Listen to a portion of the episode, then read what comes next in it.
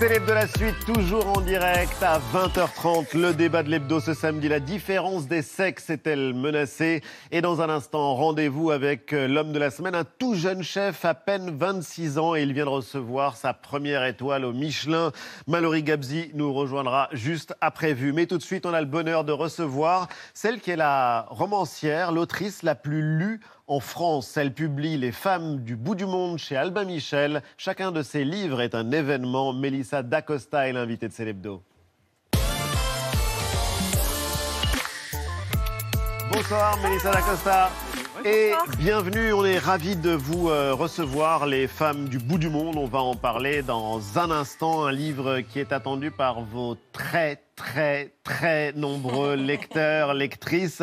En fait, c'est simple. Et c'est vrai qu'on ne le sait pas forcément, mais vous êtes l'autrice en tête des meilleures ventes de livres en France. Euh, en 2022, par exemple, vous avez vendu près de 900 000 exemplaires. Et ça, c'est votre sixième roman. Vous avez conscience que chacune de vos parutions maintenant est un événement et qu'il y a des centaines de milliers de personnes qui attendent de se plonger dans vos histoires non, pas vraiment.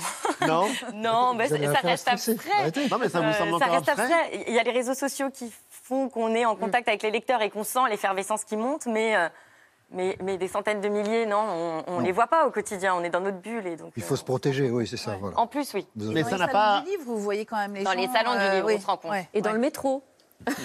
Quand vous voyez les gens lire vos bouquins. Oui, oui, oui. Oui, ou dans les trains. Mais on ne me reconnaît pas, donc euh, je passe inaperçu, ça va. Oui, jusqu'à présent. Après l'émission, ce sera euh, différent. Mais euh, est-ce que ça a changé d'ailleurs votre manière d'écrire, de savoir que vous étiez autant lu et autant attendu? Alors, ça aurait pu changer ma manière d'écrire parce que, alors, les premiers romans qui sont sortis, c'était des romans que j'avais écrits juste avant vraiment le succès de Tout le bleu du ciel. Les lendemains étaient déjà écrits, par exemple. Mais euh, donc je m'étais pas posé la question. Par contre, sur les suivants, euh, j'ai commencé à me dire voilà, sur les salons, on me, on me fait remarquer que ce qui plaît, c'est ça, ce qui touche, c'est ce genre d'histoire. Et là, je me suis mis un gros stop. Je me suis dit non, ça va pas être possible. Il faut pas ah que je, si je commence à répondre à une demande ou à des attentes, je vais me mettre à écrire en boucle le même roman mm. parce que je sais plus ou moins ce qui plaît. Je pourrais même écrire la suite de Tout le bleu du ciel. Je sais qu'il y aurait déjà, je sais pas, un million de ventes en, quelques mois. Et, et je veux pas de ça parce que ça dénature ce que je faisais. Euh, je suis plus dans la même authenticité et, euh, et je vais perdre, je vais perdre mon écriture qui était intime. Intime. voilà, oui, j'écrivais pour moi vraiment euh, des choses qui me faisaient vibrer très très fort.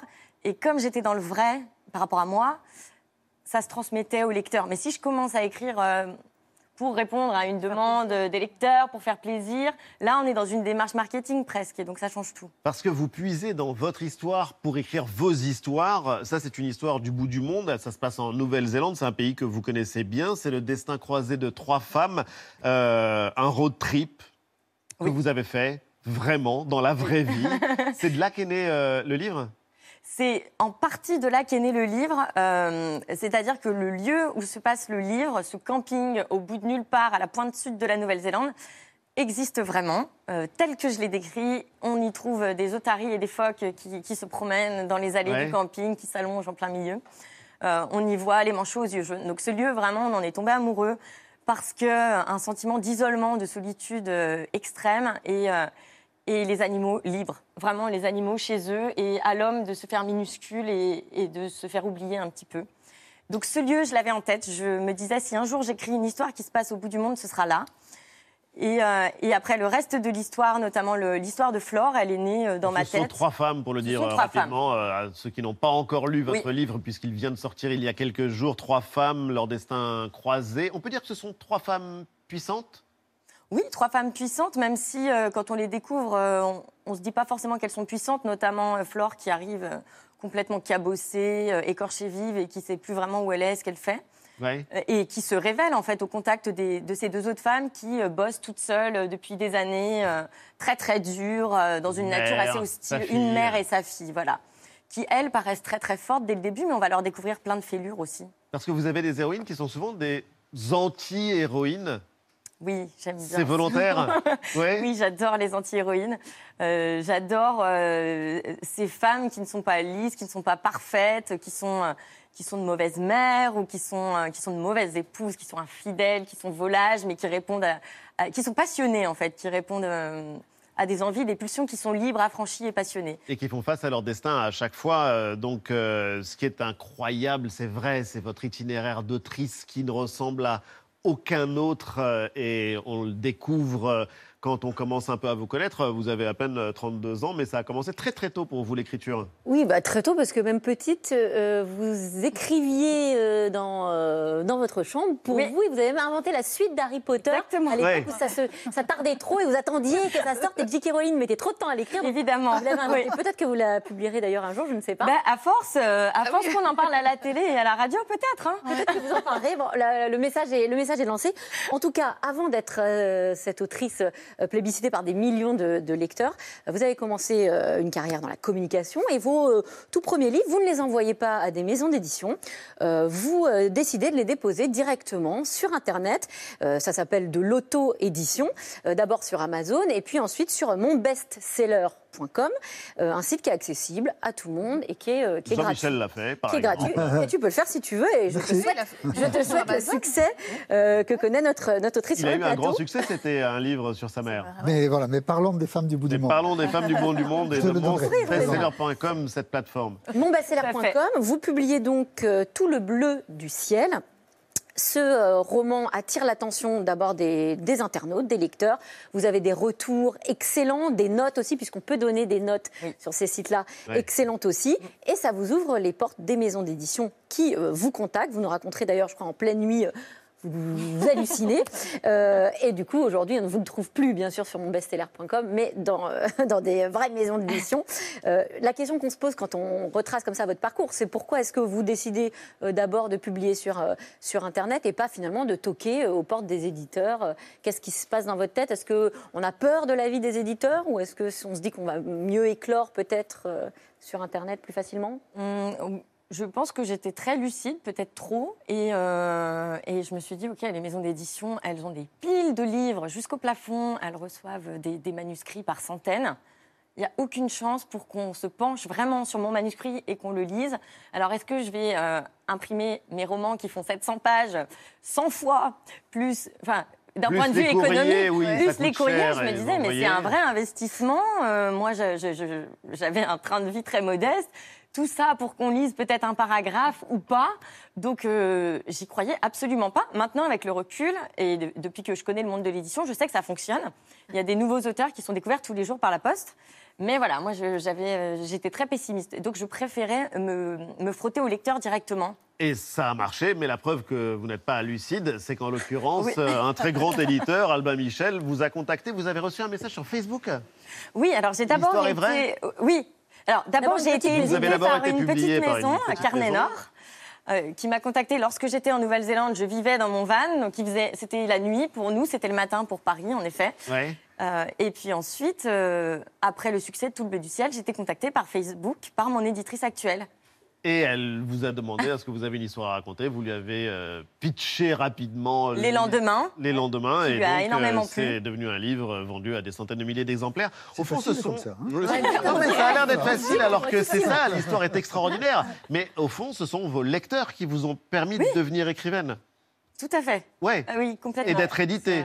Et vous savez ce qui les séduit autant dans vos histoires? Parce que vous allez très souvent à leur rencontre. Oui, euh, oui, oui. Alors, moi, c'est ce que je raconte très souvent. Euh, je me disais que quand on était auteur, on allait en salon et on nous, les retours étaient voilà, j'ai passé un beau moment, ça m'a diverti, euh, je me suis évadée. Et en fait, c'est beaucoup, beaucoup plus fort ce qui se passe. Euh, j'ai des messages très, très forts de gens qui me disent j'ai repris. euh, alors, j'ai repris le goût à la lecture, j'ai repris le goût de vivre, de me battre. Oui. J'ai traversé la maladie de ma fille, mon cancer, un, un deuil, un divorce. Grâce à vos héroïnes, elles m'ont insufflé une force. Donc, je pense qu'il y a, ouais, il y a, il y a- il y a une vraie force de vie qui passe à travers ces drames, en fait, parce que mes héros, la plupart du temps, surpassent ces drames. Donc, euh, Et c'est vrai que c'est l'un des fils rouges de vos différents romans. En tout cas, on va continuer à parler des femmes du bout du monde. Ce sera juste après Vu, Vu, et puis Lu, mais d'abord Vu. Et puis un jeune prodige de la gastronomie viendra fêter sa première étoile au Michelin avec nous, Mallory Gabzi. À tout de suite.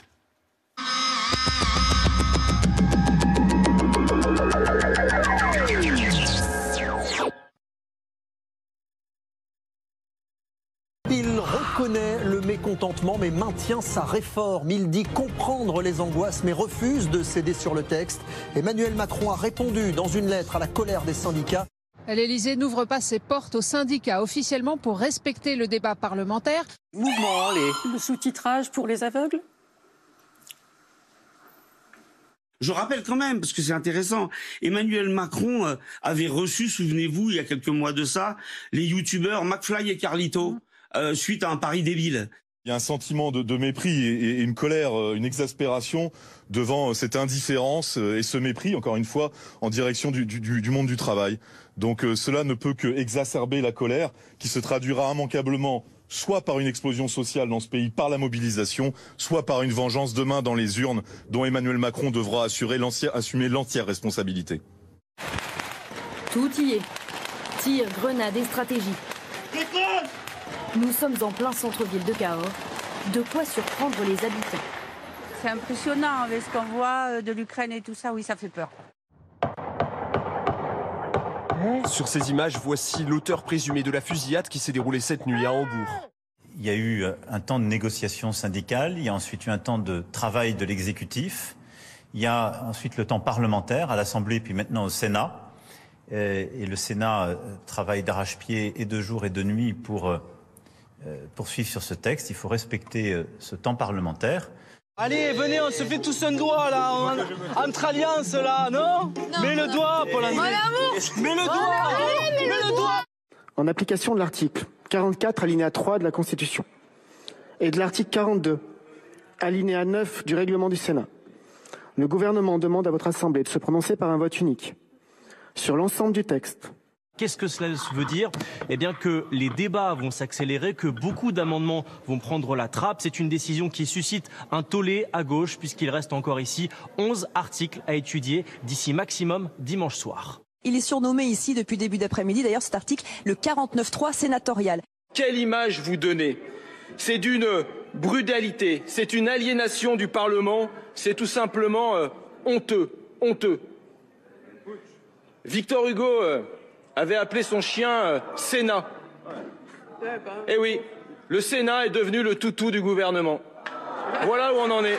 Elle a imposé sa patte pendant la Fashion Week de Paris. Tika était de tous les défilés avec à chaque fois un look soigné. On comprend pas trop l'état d'esprit d'Emmanuel Macron. Est-ce qu'il s'en fout? Mmh, Adrien mmh, Oui. Ah, il s'en fout? bah, en fait, je pense que maintenant, le sujet pour lui, c'est un sujet de politique et d'héritage politique et de savoir si oui ou non il aura réussi à faire cette réforme. Hmm. Euh, son sujet, c'est pas de savoir s'il a réussi à contenter la CGT, la CFDT ou une majorité de Français.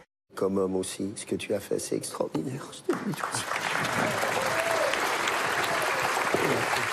magnifique.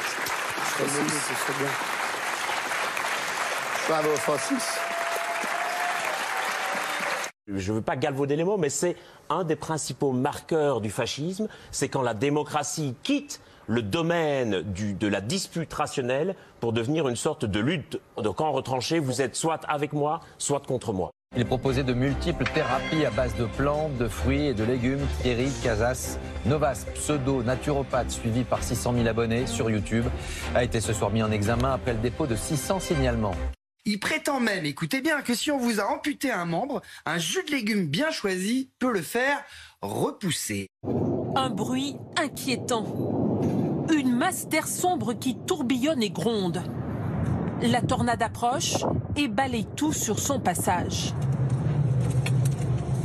Quelques minutes d'une violence inouïe. Ça l'a pulvérisé, on appelle ça. Ça me l'a ouverte. Depuis ce matin, cet agriculteur marche à gare dans sa ferme entièrement détruite. J'ai 57 ans, j'avais jamais vu ça. Jamais. Les rapports du GIEC sont faux. Voilà, Oui, oui, EDF traverse une mauvaise passe. Deux nouvelles fissures ont été découvertes sur deux réacteurs, ce qui fait trois en trois jours. Le pain et le vin sont gratuits et les fleurs aussi. C'est la fête, La loi anti-migrants débattue au Royaume-Uni, le Premier ministre Rishi Sunak, en visite à Paris aujourd'hui, veut renvoyer tous les demandeurs d'asile entrés illégalement au Royaume-Uni dans leur pays d'origine ou sous-traiter leurs demandes à un pays tiers comme le Rwanda. Il est injuste que des gens qui ont traversé toute une série de pays sûrs, puis sont arrivés illégalement au Royaume-Uni, abusent de notre système d'asile. Cela doit cesser. Quand je vais à cet entretien d'embauche, en voiture, les talibans m'arrêtent pour me demander où est mon chaperon. Mais être une femme n'est pas un péché.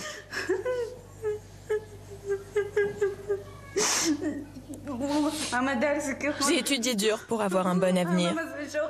J'ai poursuivi mes rêves. J'avais tellement d'envie, de passion.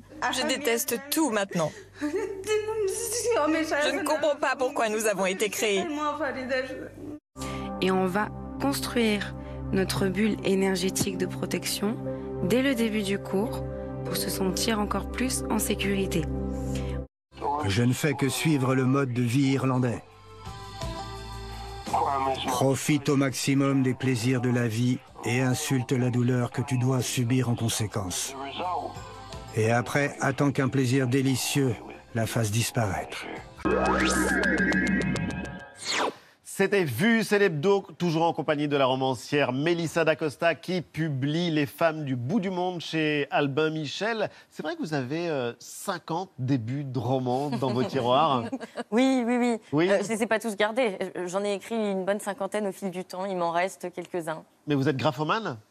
Graphomane Non. c'est- Non? Je non, non, moi, je, je- j'écris- euh, petite, j'écrivais beaucoup à la main. Et, euh, et aujourd'hui, non, non. euh, Non, mais vous le écrivez tous les jours, plusieurs heures par tous, jour. tous les jours, non. Alors moi, je suis restée dans une écriture plaisir, donc... euh, Ah, c'est vrai? Ouais. Ouais. Non, ça vous chante.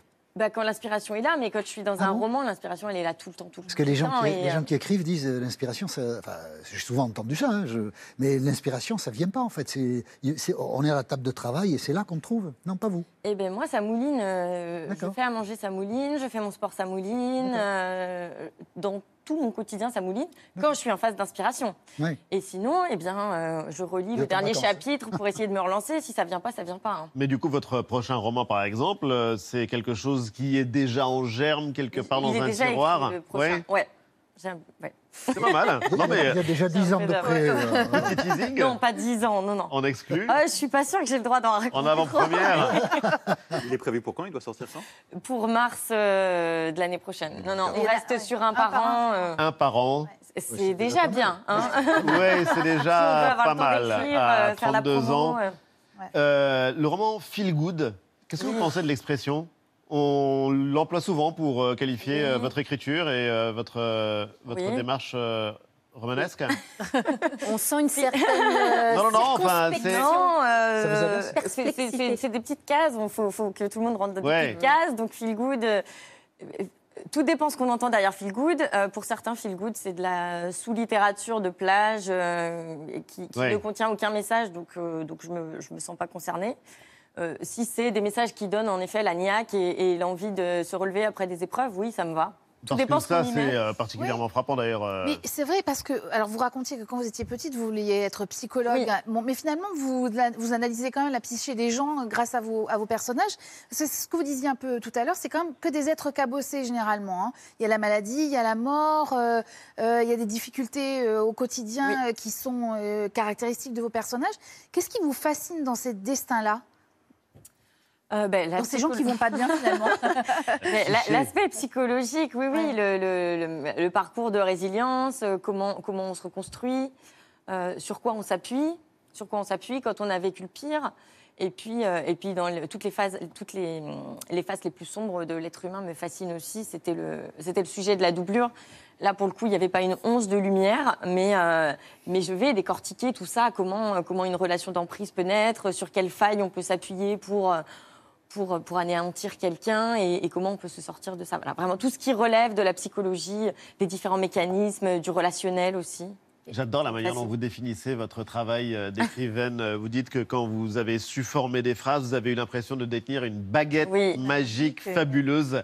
Et c'est vrai que c'est une belle manière de décrire euh, l'écriture. Merci euh, Mélissa D'Acosta. Vous restez avec nous. Euh, Les femmes du bout du monde, c'est passionnant. C'est publié chez Albin Michel. On est ravis d'accueillir maintenant un prodige de la gastronomie, 26 ans à peine, et il vient de recevoir sa première étoile au guide Michelin. Beaucoup l'ont découvert en regardant Top Chef. Mallory Gabzi est l'invité de Célébdo. bonsoir. Et bienvenue, Bonsoir. félicitations. Merci beaucoup. On peut dire félicitations Malou Malou, très bien, très bien. C'est votre surnom, votre première étoile au guide Michelin pour votre restaurant parisien qui est pas loin de l'Arc de Triomphe, prix du jeune chef également cette année. Qu'est-ce que vous avez euh, ressenti en apprenant euh, la, la nouvelle? Bah, tout d'abord, euh, tout d'abord une énorme fierté, euh, une énorme fierté. On était très très très contents, excités et euh, très contents pour l'équipe aussi surtout, parce que voilà, c'est un, restaurant, c'est un travail d'équipe. Ouais. Et euh, bien évidemment, je suis a pas un tout chef. seul. Oui, bien sûr. Un il y a capitaine. une- il, y a une- il faut une équipe solide derrière un chef et, et une bonne équipe aussi. Mais c'est un Et, rêve euh, euh, ça, qui s'est réalisé? Exactement, oui, oui, c'est un gros rêve, euh, un gros rêve de, de, de jeune cuisinier en fait, hein, finalement. Ouais, ça c'est sûr. Est-ce que euh, c'est que du bonheur ou maintenant que vous avez l'étoile, euh, bah, vous ne pensez qu'à une chose, c'est euh, de ne pas la perdre? Avoir deux Non, parce que c'est non, vrai que c'est un syndrome, le syndrome de l'étoilé. C'est quelque chose que vous pourriez euh, analyser d'ailleurs, vous, euh, Mélissa, puisque vous êtes passionnée par la psychologie. Non, alors, euh, euh, excité, euh, je dirais, euh, je dirais qu'on a envie d'aller euh, d'aller plus loin. Voilà. La garder, après la, la garder, on, on- on la garde à travers le travail. euh. Euh, voilà, moi je, je suis quelqu'un qui travaille énormément, les équipes Ouais. bossent énormément, donc, euh, donc euh, la perdre, je, je- c'est pas du tout ce qui me. J'y ai même pas encore pensé. Et puis de toute façon, on vous Après, le il faut faire attention, souhaite pas. Est-ce que depuis que vous avez reçu votre étoile, votre restaurant est complet? Bah, il était, temps il complet avant quand Il même. l'était déjà? Mais, mais oui, bien sûr, là, on a dû ouvrir un mois en plus. Comment décrire votre cuisine? C'est quoi la signature, le style Mallory? Ah, il y a le restaurant. Euh, bah, c'est euh, c'est une cuisine, je dirais une cuisine, euh, on va dire, bah, euh, de haute, ga- haute gastronomie, je ne dirais pas. C'est une cuisine gourmande, euh, une cuisine euh, de plaisir, une cuisine euh, de l'instant. Et Mais on dit euh, créative. Créative, je sais pas. Après, moi, j'essaye toujours d'avoir euh, un, un produit de base qui est respecté avec des techniques autour. Euh, je fais un- on fait un énorme travail sur les sauces. Là, par exemple, Euh, qu'est-ce qu'on voit à l'écran? Ça, c'est l'anguille au vert, gros classique euh, belge. C'est le, le- le plat qu'on fait, euh, qu'on fait depuis l'ouverture au restaurant, enfin l'entrée, euh, qu'on n'a pas changé, à part on, est- on est à la version 5 du plat, donc on- le plat évolue un peu, Ouais. mais euh, les goûts restent les mêmes. Et parce que il faut dire que vous êtes belge et que vous êtes parti euh, à l'assaut de la gastronomie française. C'est un monde qui est extra concurrentiel, qui est très très exigeant. Est-ce que vous savez ce qui vous a fait sortir du lot?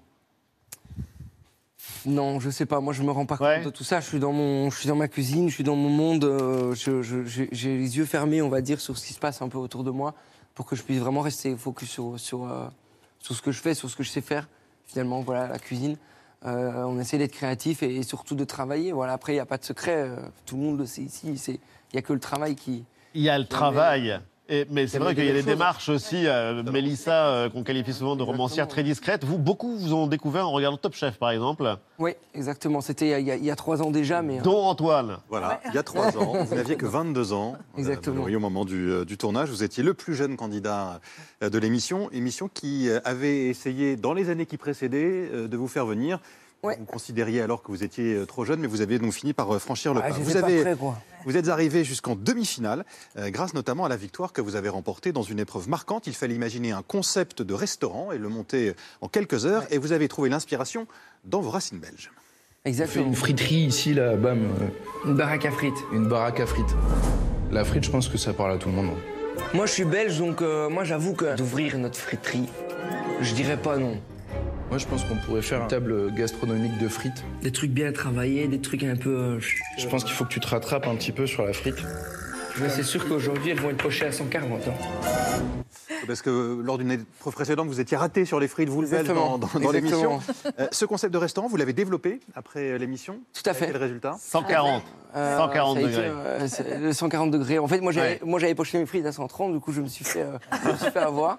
Et après, on a, on a créé donc ce restaurant à la, à la guerre des restos euh, qu'on a appelé le, le 140 degrés. Et on a fait euh, l'unanimité. Euh, Ah, c'est un carton et un Ça succès a fait un populaire carton parce qu'on a aussi été les premiers candidats dans, dans- dans l'histoire de Top Chef à faire à ne pas faire du gastro. On veut tout le temps faire du gastro et montrer que le gastro. Et en fait, finalement, quand on fait une bonne frite et un bon burger ou des, des choses qui sont bonnes et bien travaillées avec des bons produits, euh, ben, on Je suis peut, entièrement voilà, d'accord avec vous. C'est vraiment votre recette préférée, la frite? C'est pas ma recette préférée, mais j'adore faire des bonnes frites en fait. Oui, Parce oui, que bien c'est sûr. celle d'Ali. C'est tout Euh, un c'est art. pas loin, en C'est tout tout cas. un art de savoir faire des bonnes frites. Enfin, ça finalement. pourrait être aussi le couscous comme vous d'ailleurs. Exactement, mon Oui, parce que grand-père. vous avez Ah, aussi ah, euh, bien sûr, moi, j'adore les cette couscous. histoire-là. Il n'y a pas que C'est la vrai. Belgique et les frites, il y a Non, aussi euh, le exactement. couscous et les saveurs d'Orient euh, dans votre, Exactement. dans votre cuisine. Vous dites que Top Chef, euh, c'est un formidable accélérateur de carrière, mais au fond, c'est qu'un tremplin. Oui. Parce que, parce qu'en fait, quand on, quand on ouvre un restaurant, euh, peu importe ce qu'on veut faire, que ce soit gastronomique ou simple ou accessible ou bar, euh, euh, Top Chef va vous mettre à la lumière pour l'ouverture du restaurant, ça va vous aider avec les médias, etc. Et ça, c'est bien. Mais derrière, il faut que ce soit bon. Sinon, à un moment donné, c'est pas parce que vous étiez gentil à la télé, Ça, on va sûr. chez vous. Donc, euh, donc voilà, il faut, c'est le travail encore une fois derrière qui, qui va faire que votre restaurant, il, ça bosse. Et votre itinéraire aussi est incroyable. Et vous, justement, Mélissa, je le disais, qui êtes euh, passionnée par euh, les, euh, histoires de résilience, de courage, de success story après avoir surmonté Alors, des épreuves. ouais. Écoutez, Là, vous, avez, vous avez le candidat idéal à côté de vous. Voilà. écoutez, ça va vous inspirer. Parce que ce qui, est, ce qui est fou quand même dans votre histoire, c'est que tout a failli s'arrêter quand même quand vous aviez 17 ans. Euh, je le raconte rapidement, mais il y a un bisoutage en cuisine qui tourne mal.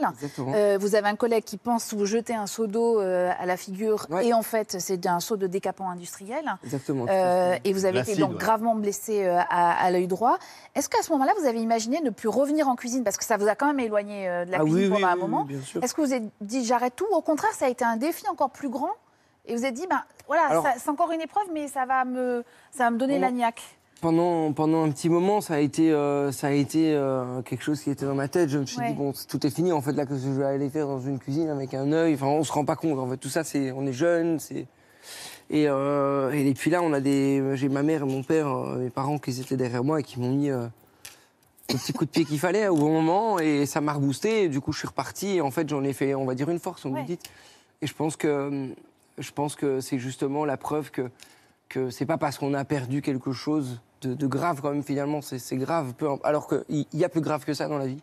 On peut encore faire plein de choses derrière. Donc. Et le moins qu'on puisse dire, c'est qu'ils avaient euh, raison. En tout cas, euh, Mallory Gabzi, c'est donc euh, votre nom, c'est aussi celui de votre restaurant, une étoile, donc au guide Michelin. Toutes nos félicitations. Merci, infiniment à tous les deux d'avoir été les invités de. Célébdo. Mélissa D'Acosta, je rappelle Les Femmes du bout du monde, roman entre deux services et deux coups de feu. Je vais vous l'offrir. Vous pourrez euh, le lire. Oh, merci beaucoup. Et euh, vous appartiendrez à la très très grande communauté de lecteurs de beaucoup. Mélissa D'Acosta. Merci infiniment et euh, on va vous libérer tout de suite le débat de l'hebdo.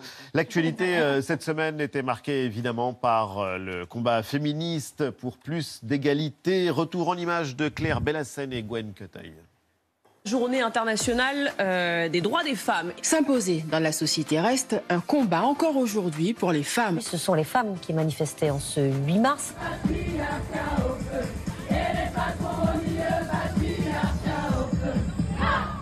On aimerait bien avoir le droit de marcher dans la rue, de pouvoir s'exprimer correctement, d'avoir le même salaire que tout le monde.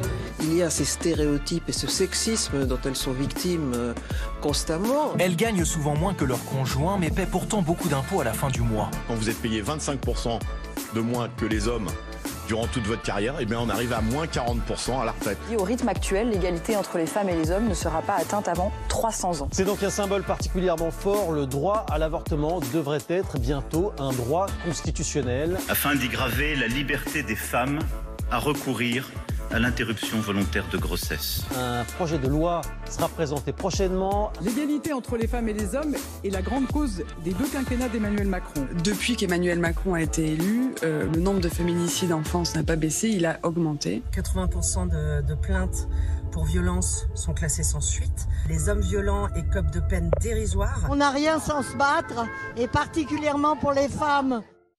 Célébdo ouvre le débat sur les rapports entre hommes et femmes. L'essayiste et journaliste au Figaro, Eugénie Bastier, publie un texte d'intervention chez Gallimard pour sauver la différence des sexes. C'est le titre. Face à elle, l'essayiste et militante féministe Martine Storti. Elles sont toutes les deux nos invitées.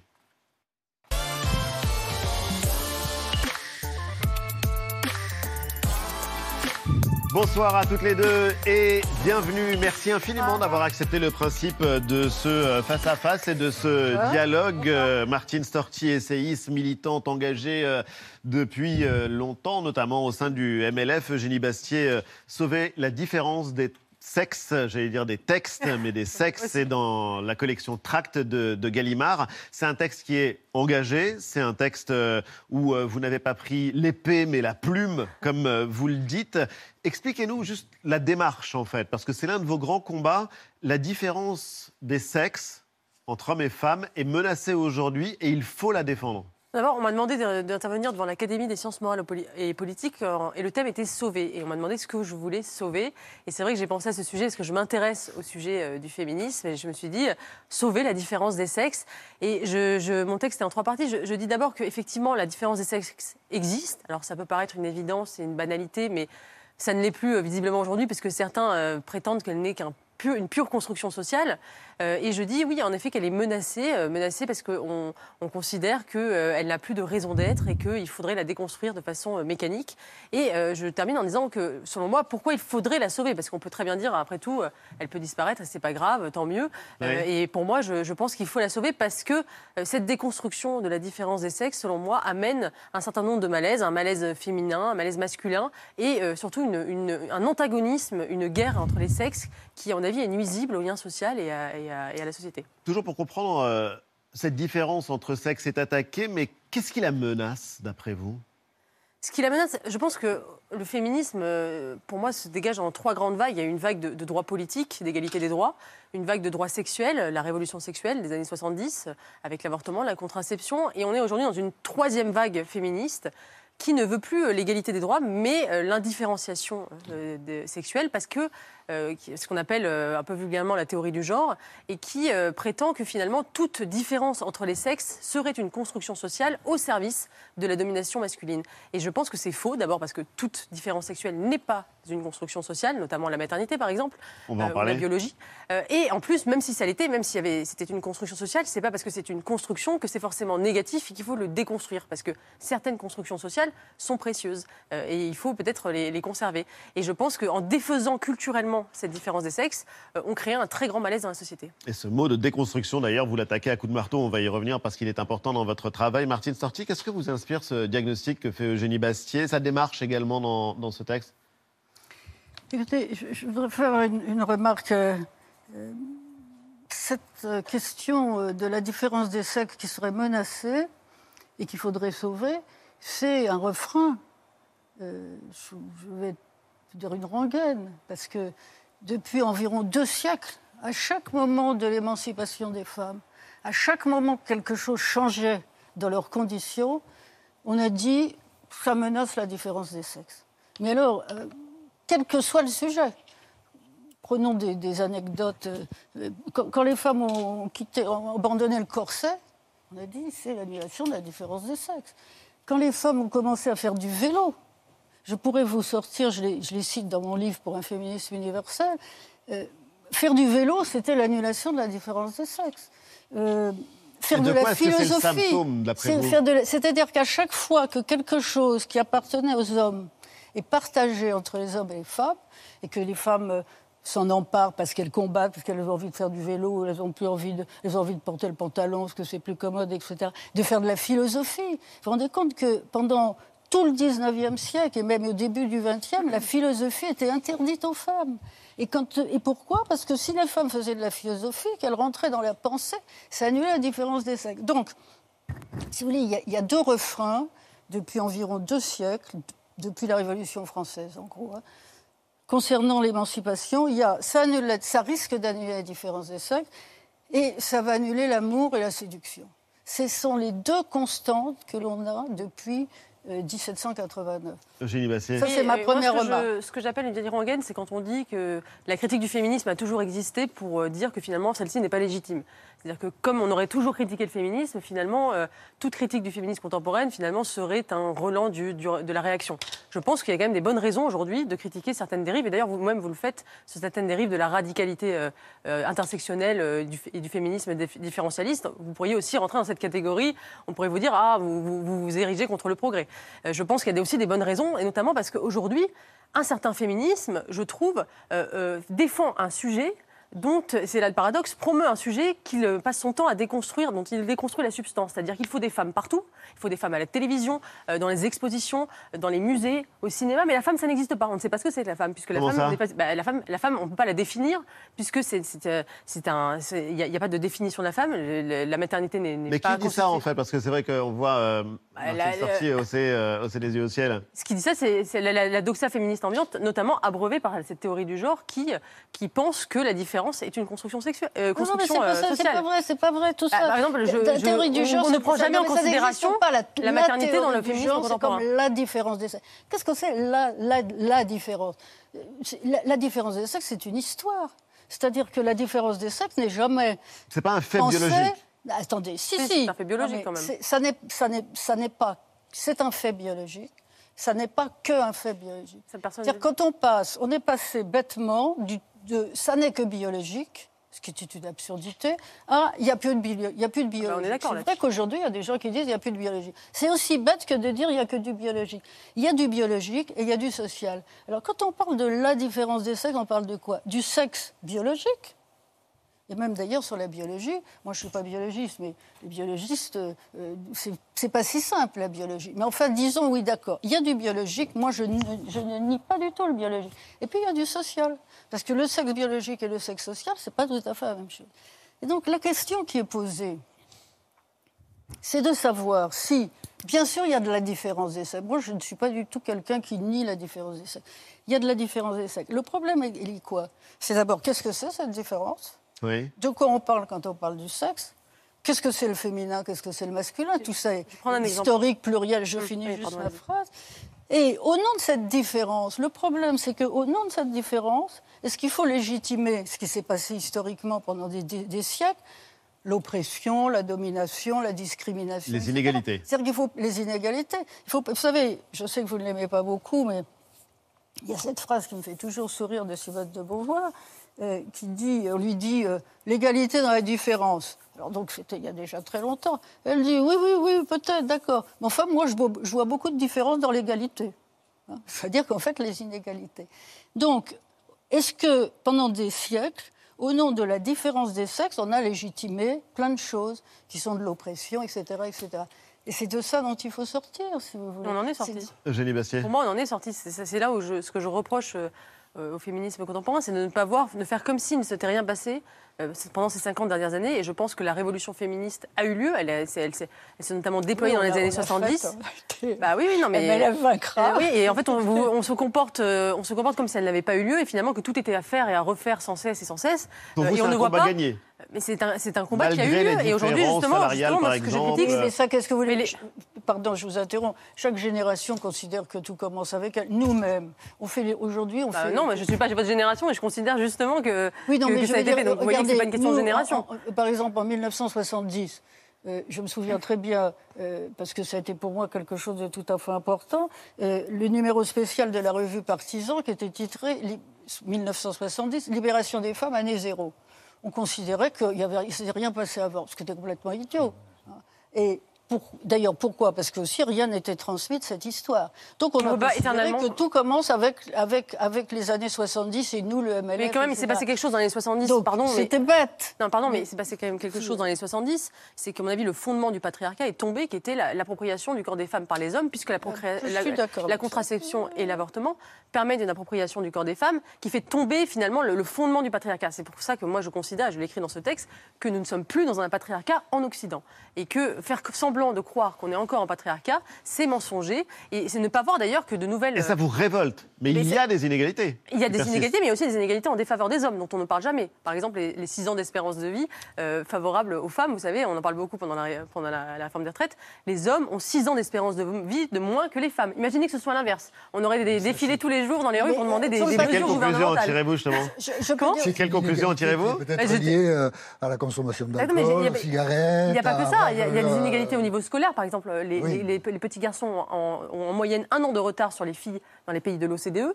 Euh, et c'est des- c'est des inégalités qu'on ne voit pas parce qu'on est, on est sans cesse, effectivement, dans un discours féministe qui ne qui ne parle que des femmes, qui ne parle que des droits des femmes, mais il y a aussi d'autres dynamiques qui sont à l'œuvre dans nos sociétés, dont, dont une dynamique, à mon avis, de malaise masculin. Vous faites une équivalence Malaise masculin. Le Oui, féminisme Jean-Michel. aujourd'hui et la théorie du genre, ce sont deux choses différentes. Bah, parce que je trouve La théorie que- du genre, c'est très minoritaire quand même. dans Je sais qu'il y a des féministes. bah, je trouve quand même que c'est. minoritaire. bah, Excusez-moi, mais la théorie du genre. euh, est Expliquez-nous d'ailleurs différence des sexes, différence des genres. Non, Très mais, rapidement. euh, euh, pour moi, ce que j'appelle théorie du genre, c'est ce qui considère que toute euh, différence entre les hommes et les femmes serait un pur construit social. Et je cite par exemple le planning familial. Vous ne pouvez pas me dire que c'est une petite association féministe. C'est quand même une, une association centrale du féminisme français qui, sur son site internet, euh, dit que euh, le pénis euh, n'est pas un organe masculin, mais un, mais un construit social. Et qu'on ne peut pas dire que c'est un, or- un organe masculin. mais on peut être là, contre là, on est quand Non, même dans, le- attendez, dans un délire complet. Et- Génie, on peut être contre ça, en effet. mais il me, cette demandait, il me dérive. disait que c'était minoritaire, je lui dis que c'est imprégné. minoritaire, je Bah, pense ça imprègne beaucoup d'institutions. Quand vous avez le HCE, le, le Haut Comité à l'égalité entre les hommes et les femmes, qui dit dans son rapport euh, en octobre dernier qu'il faut dégenrer les jouets, là on est dans la pure théorie du genre. Parce que, excusez-moi, là pour le coup, c'est un exemple que je prends dans mon. Dégenrer les jouets, c'est un danger pour Bien, vous. mais bien, c'est pas un danger. Je suis pas débile. Euh, c'est pas un danger, mais je Non, mais vous employez ces mots mais je, de mais je danger, dis pas que c'est un danger. Je dis juste que déjà c'est contre-productif et que ça ne marche pas. Vous savez, en Suède, ils ont dégenré les jouets depuis euh, depuis 20 ans. Résultat, dans les petites, euh, dans les chambres, on voit les- dans les, des petits garçons et des petites filles, il y a autant de jouets genrés. Ça ne marche pas parce que effectivement, ce n'est pas une construction sociale. Euh, Il y a, il y a effectivement, bah, c'est prouvé par d'innombrables études Non, mais attendez, scientifiques. je, vous citez dans votre texte. vous- vous- vous- imaginer Eugénie. Bastier, On petite peut- on fille à peut vous 5 ans, qui, Non, euh, bah, citez-les-moi. euh, Citez-les-moi, moi je peux vous les citer, je vous les cite précisément. citer des Citez-moi études des qui disent études. tout le contraire. c'est bon. Juste quand même, je voudrais, parce que pour, pour les téléspectateurs, qu'on précise bien sur les mots. Vous dites le patriarcat a été aboli. Oui, je suis tout à fait d'accord avec vous. Juridiquement, un pays comme la France, hein, je ne parle pas du monde entier, n'est plus un pays patriarcal. C'est tout à fait vrai. Le droit n'est plus du tout patriarcal. C'est l'autorité parentale partagée, les femmes, c'est l'égalité juridique des hommes et des femmes. Tout ça est tout à fait vrai. Mais c'est pas parce que le patriarcat n'existe plus juridiquement que la société n'est plus patriarcale. Or, il y, a, il y a des restes de patriarcat à la société. Il y a des inégalités. Qu'est-ce qui fait que euh, les femmes sont moins payées que les hommes? Qu'est-ce qui fait qu'elles sont dans tel ou tel type de d'emploi? Qu'est-ce qui fait qu'il y a des violences contre les femmes, les viols, etc. Donc je veux dire que c'est pas tout le monde, évidemment. C'est pas tout le monde, mais tout ça, ce sont des combats Mais, qui sont hélas toujours à mener. Ma génération s'est battue après l'avortement, nous sommes battus contre le viol. En 76, les grandes campagnes contre le viol. On va en Je parler. suis infiniment triste, infiniment triste que presque 50 ans plus tard, il faille encore se battre contre le viol. Mais je pense faut Justement, encore le- la des jeunes femmes se battent contre Qu'il le viol. qu'il existe que- encore des inégalités et, euh, entre les hommes et les femmes, euh, je, je ne le nie absolument pas. Euh, notamment le viol, qui est, à mon avis, l'inégalité qui devient justement insupportable parce que c'est l'inégalité qui demeure et qui est absolument une asymétrie totale entre les hommes et les femmes euh, qui demeure et qui aujourd'hui concentre justement l'attention publique parce qu'elle est, euh, elle est, elle est devenue insupportable. Et ça, je ne le nie absolument pas. Mais il me semble que le patriarcat, c'est l'idée que la société serait organisée autour de la domination masculine. Donc ça, excusez-moi, ça n'existe plus aujourd'hui. La, la société n'est pas organisée autour de la domination masculine. C'est même l'inverse, parce que le droit consacre, on est consacre dans le droit. Mais il y a des, il y a parfois des la restes, il y a des, il y a des prééminence de la restes de, femme il y a des restes de passe-droits pour les femmes, notamment Il y a des restes de de la parité. domination, on ne peut pas nier ça. qu'il y a Il pas y a des restes de il y a- domination. Il y a de- aussi de une la inscription dans la, dans la loi, par exemple, du fait que parce qu'on est femme, on a le droit de- d'avoir des, des passe-droits, notamment euh, à travers la parité. euh, C'est une ou, mauvaise euh, chose, la parité? Ça moi, je pas pense que c'est un passe-droit pas la parité moi, bah parce que euh, c'est pas, ce n'est pas euh, par votre talent que vous accédez à un poste, mais parce que vous êtes une femme et donc vous êtes un quota. Euh, Il y a toujours des inconvénients de situation, mais ça n'a quand même Jusqu'en pas jusqu'à montré, quand la parité on la mettra en ça n'a œuvre pas montré, par exemple, à des, à des jeunes filles qu'elles pouvaient, elles aussi, faire des choses. Ça, n'a pas, ça, n'a pas, ça ne débloque pas quelque chose dans les consciences, la parité? Écoutez, je pense que peut-être que euh, Angela Merkel et Margaret Thatcher ont fait beaucoup plus pour, euh, pour me donner des, Ah, de l'image euh, euh, positive Ah, oui. de- de- des Non. femmes et elles ont Oui, réussi par leur talent parce qu'elles étaient brillantes et qu'elles ont arrivé en haut plus, plus que des femmes qui ont été nommées, euh, euh, pardon, mais par. euh, pour, écoutez, moi je suis très réservée sur la Bon. parité. On peut pas laisser. Non, mais on peut pas euh, laisser. je suis réservée sur la parité. faire croire que toutes les femmes qui sont aujourd'hui à des postes politiques, euh, où il y a, des, un certain nombre de professions, etc., n'ont été nommées que parce qu'il y avait la parité et que du coup, c'est. c'est- Et Ça qui ne sont pas, à par exemple, à la tête d'entreprise Ça, du ça n'est 40, pas admissible c'est un parce que débat. des, hommes mais je dis pas ça, incompétents, ne des hommes incompétents qui arrivent à des postes extrêmement importants, il y en a aussi. parce qu'il y avait des le droit est Ah bon euh, une forme il y avait- de, discrimination il y a- eu et il y a toujours des réseaux qui font qu'on nomme un type plutôt qu'une femme. Maintenant, grâce à la La parité, c'était quelque chose de très compliqué, parce qu'en effet, si on était pour l'égalité, accepter que, comme ça, on, on- on- on affirme la différence des sexes, justement, dans la Constitution, ça pouvait être un problème. D'ailleurs, ça a été un problème, en effet, philosophique, euh, euh, assez difficile. C'est très intéressant de vous voir échanger euh, outil, a sur euh, ce instrument. sujet. Je vous interroge juste un instant. Il faut vous imaginer, euh, oui, à petite fille, à 5 ans, euh, demander un costume de prince à vos parents. Alors, euh, il faut Oui. lire la suite de l'histoire, mais l'actualité, on la comprend mieux en regardant vers le passé. Dans le rétroviseur, Eva, c'est déjà vu.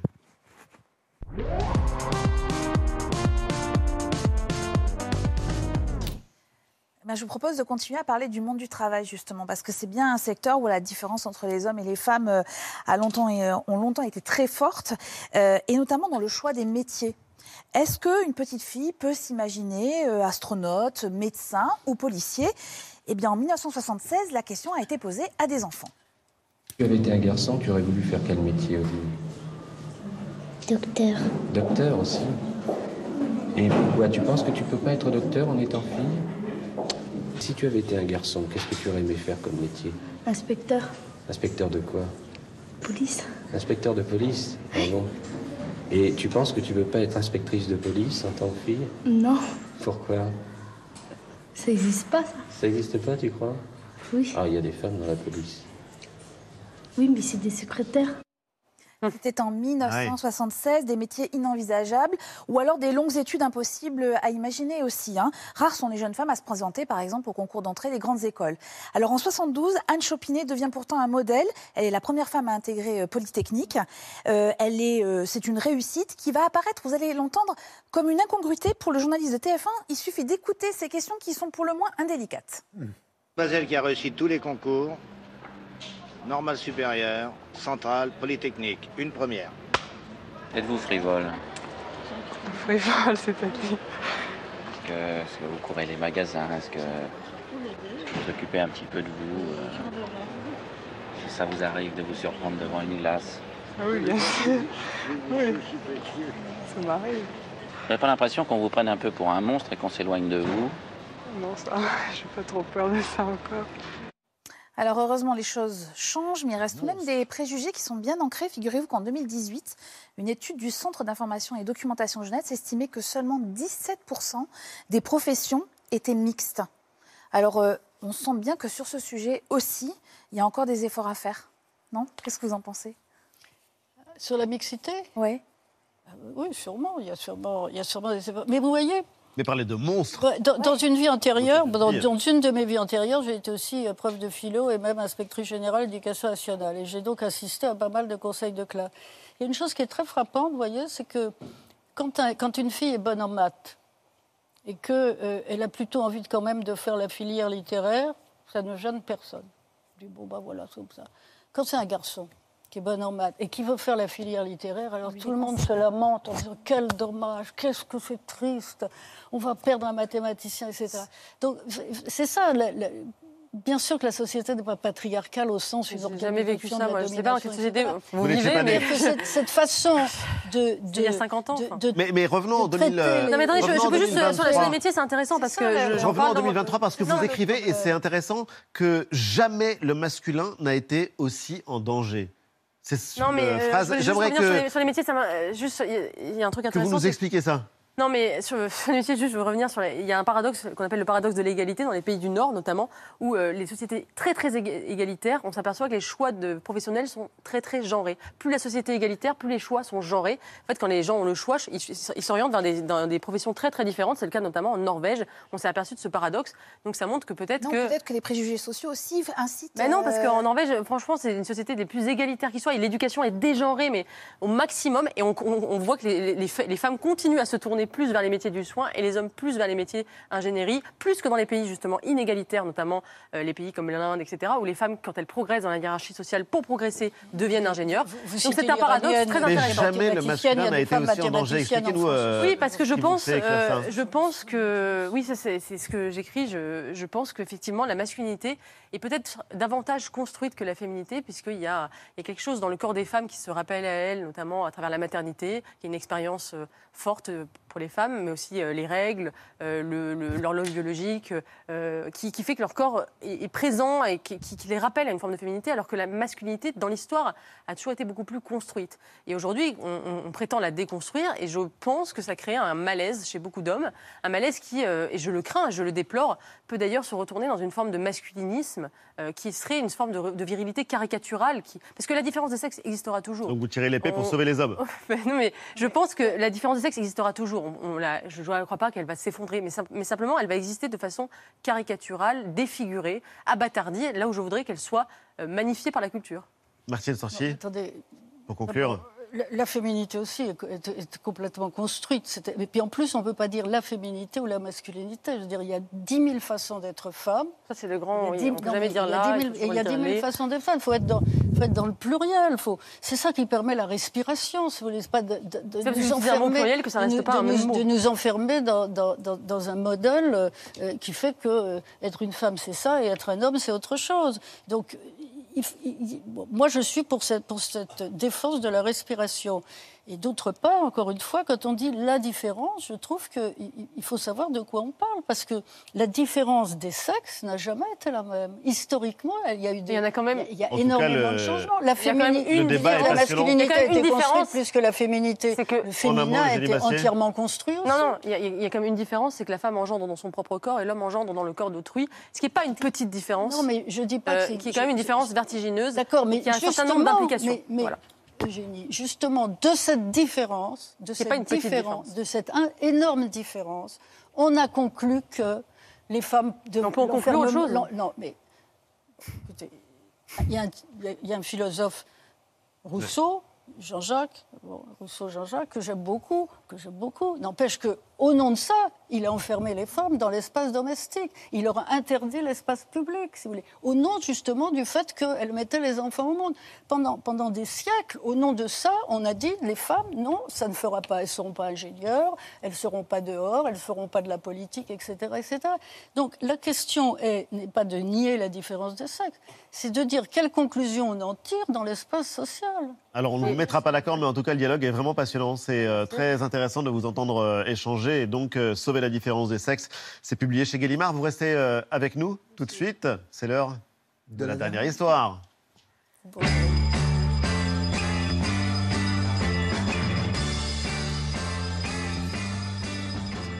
Mercredi, en fin de soirée, Emmanuel Macron a présidé un hommage national à Gisèle Halimi, l'avocate Gisèle Halimi, qui était morte deux ans et demi auparavant.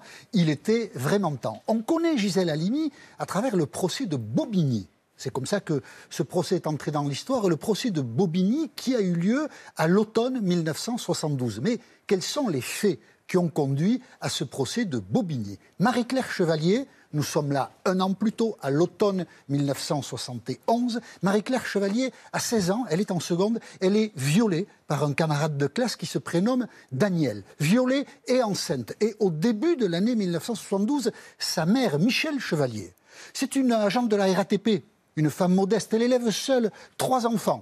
Le mari a disparu. Michel Chevalier va aider sa fille qui ne peut pas donner naissance à cet enfant. C'est impossible. Or, l'avortement est interdit. La dernière loi qui l'interdit date de 1920.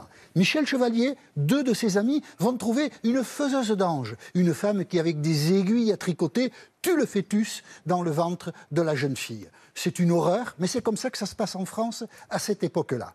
Ça se passe bien pour Marie-Claire Chevalier. Elle avorte. Bien sûr, la situation est scandaleuse, mais sa santé est préservée.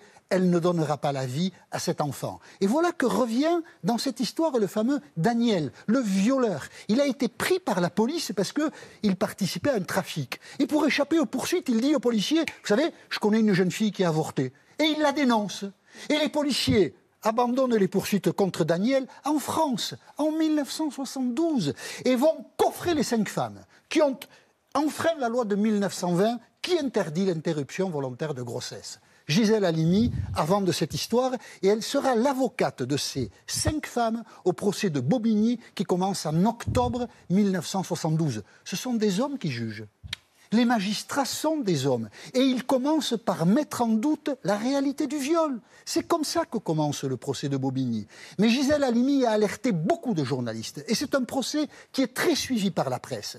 Et les hommes, les magistrats, qui mettent en doute le viol sont dénoncés par la presse. Ce procès est un procès qui, tout à coup, a une audience nationale. Le verdict du procès, c'est que Marie-Claire Chevalier ne sera pas condamnée. C'est que sa mère, Michel Chevalier, aura une amende très légère et qu'elle ne paiera pas. Leurs deux amis seront acquittés et la faiseuse d'ange aura de la prison avec sursis. Mais le verdict du verdict, c'est que la loi de 1920 n'a pas été appliquée. Elle est devenue, par le fait de ce procès, inapplicable. Et donc en 1975, une loi portée par Simone Veil permettra l'IVG et chassera cette horreur de 1920 et le type de situation que nous avons connu. Quatre ans plus tard, Gisèle Halimi obtiendra devant un autre tribunal le fait que le viol est un crime. Gisèle Halimi, par son action d'avocate, a bouleversé la vie des, femmes en France. Et Gisèle Halimi n'entrera pas au Panthéon la preuve que tout de même, la culture de domination masculine est bien présente. D'un mot, Gisèle Halimi, elle a sa place au Panthéon? Écoutez, je pense qu'elle a sa place au Oui. Panthéon, en effet. Et je voudrais quand même rajouter un point par rapport à ce que vous venez de dire et qui est tout à fait juste, c'est que euh, le combat a été collectif. Oui, Il y a eu bien énormément sûr. de femmes, il y a eu le MLAC, il y a eu des avocates comme Monique Antoine qui présidait le MLAC, etc. Et il y a, donc ça a été un mouvement. Et en effet, nous étions arrivés à une situation où la loi n'était pas appliquée. Et d'ailleurs, historiquement, D'un mot, d'un mot. quand Simone Veil a été nommée ministre, son prédécesseur à la santé lui a dit Ma chère Simone, si vous ne faites pas quelque chose pour l'avortement, vous aurez un avortement sur votre bureau. Simone euh, Veil est au Panthéon. Est-ce que oui ou non, Gisèle Halimi devrait y être aussi? Euh, moi, je suis plus réservée, notamment parce que son rôle dans le- la guerre d'Algérie, euh, et notamment euh, via. Elle a été avocate. Oui, mais elle a eu euh, un rôle parfois trouble dans la guerre, dans la guerre notamment euh, des avec le FLN. Et, ça, Et et les un doutes qui subsistent là-dessus me laissent réserver. L'un des principes Ce sera de un la autre débat. c'est que toute personne trouve son avocat. Et on, re- on reproche aujourd'hui à Gisèle Halimi d'avoir été avocate. On lui reproche un peu un plus que ça. On lui reproche un peu plus que ça. Bon, en tout cas, c'est un autre débat, mais merci à toutes les deux d'avoir été euh, nos invités et d'avoir participé euh, à cet échange. euh, Sauver la différence des sexes, c'est donc euh, le livre que vous publiez dans la collection Tract de Gallimard. Et euh, Martine Storti, euh, pour un féminisme universel, c'est un livre que vous aviez publié dans la collection La République des idées au seuil il y a 2-3 ans. Deux C'est ans. les dents se termine. Merci à vous de nous avoir suivis. Merci Jean-Michel, merci Eva. Lundi 19h, Anne-Elisabeth Lemoine euh, sera aux commandes évidemment de C'est à vous avec euh, toute sa bande. Et quant à nous, on vous donne rendez-vous samedi prochain à 19h.